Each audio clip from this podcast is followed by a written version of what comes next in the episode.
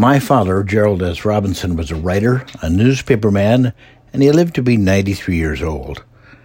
Throughout his life, which included living through the Great Depression, he was always optimistic. His favorite expression was, maybe something good will happen. And often enough, it did. That sunny disposition also reflected his humorous heart. He loved to laugh and make others laugh. It made him easy to be around, and I remember him saying to me, I don't have any enemies. As part of his light-hearted approach to life, he stayed in touch with his childhood, regaling my four brothers and I with his many adventures, friends, and experiences. I was privileged enough to be asked by him to take his life stories written on yellow legal pads and transcribe them into his self styled autobiography. It's called Listen to Your Father, and on Father's Day this seemed appropriate. It's a story from his youth that is funny, insightful, and evocative of a time of innocence and trust.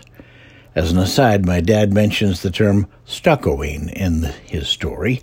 This is a reference to he and his friends leaning against a textured wall so it would leave a funny pattern in your skin. Just a typical kid thing to do.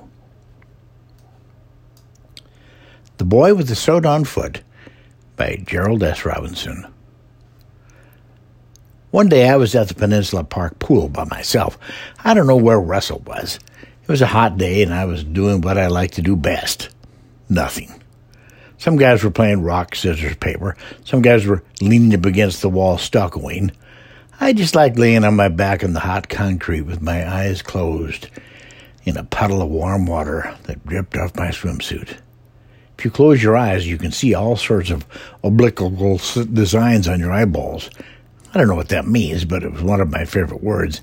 Sometimes the little squiggly lines move from the top of your eyeball down to the bottom. Then you quick open your eyes and snap them shut again, and the obliqual figures look different. I like doing that a lot. Sometimes the big kids would bother me to get their handball for them. They'd be playing handball up against the big wall around the pool, and every so often the ball would go into a little hole, maybe a foot square, to the bottom of the wall. Then they'd come over and poke me with their big toe and nag me to go into the hole to get their ball back.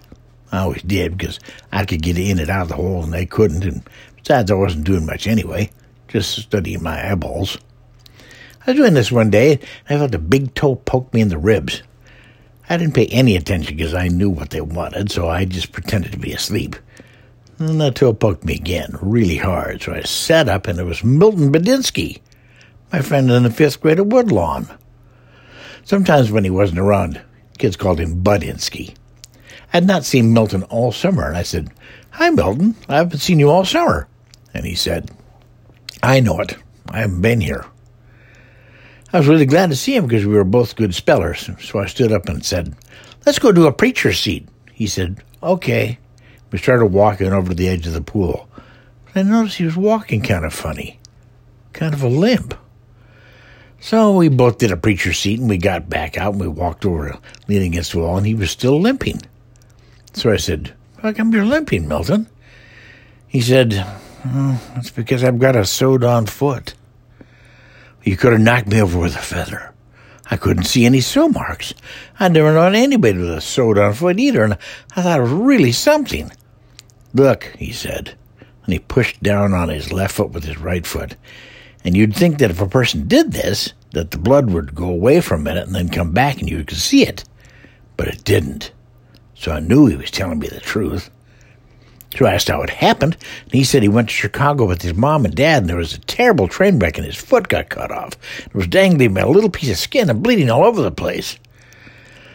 I felt really bad for him, and he said it was okay now, and the doctors did a really good job on him. And you know, he still walked with a limp and couldn't run fast anymore, and you know, play baseball or tag. He was going to be okay. I tried not to stare at it. I couldn't help myself. They did a really wonderful job sewing up on him, and my heart went out to him. And I said, Milton, I have to go home now, but I have a nickel in my pants pocket in the locker room, and if you'd like, I'll, buy an orange popsicle as soon as I get my clothes on. You can have half of it because you, you know, popsicles have two sticks. He thought that sounded like a good idea. So I went down to the locker room. Milton limped along behind me, so I walked slow. Then we got dressed and went right up to the little store near the main entrance. I thought about buying some Necco wafers because I really like the light brown ones. I also like the red suckers that were shaped like little red pyramids and the gummy colored candy that were shaped like hats, and you could lick them and they'd stick to your forehead. I thought the popsicle was the best idea. I was good. I could separate the two pieces without touching it with my hands, and I did that and gave him his half. He said he had to go home and limped off toward the gate. I had a little time to fool around, so I was feeling pretty good. And I walked over to watch a baseball game. I found a good seat behind the backstop and finished my popsicle and I was getting ready to go home. Then I saw Milton again. He was chasing another kid way out in left field. He was not limping. He was running. I couldn't believe my eyes. So I ran out there and he saw me coming. He just stood there. I went up and confronted him. How come you're not limping, Milton? I said. I thought you were at a sword on foot. I lied to you, sucker, he replied. I was shattered and out half a popsicle. You're a liar lickspick, Milton, I shouted at him. He just walked away. No limp, no shame.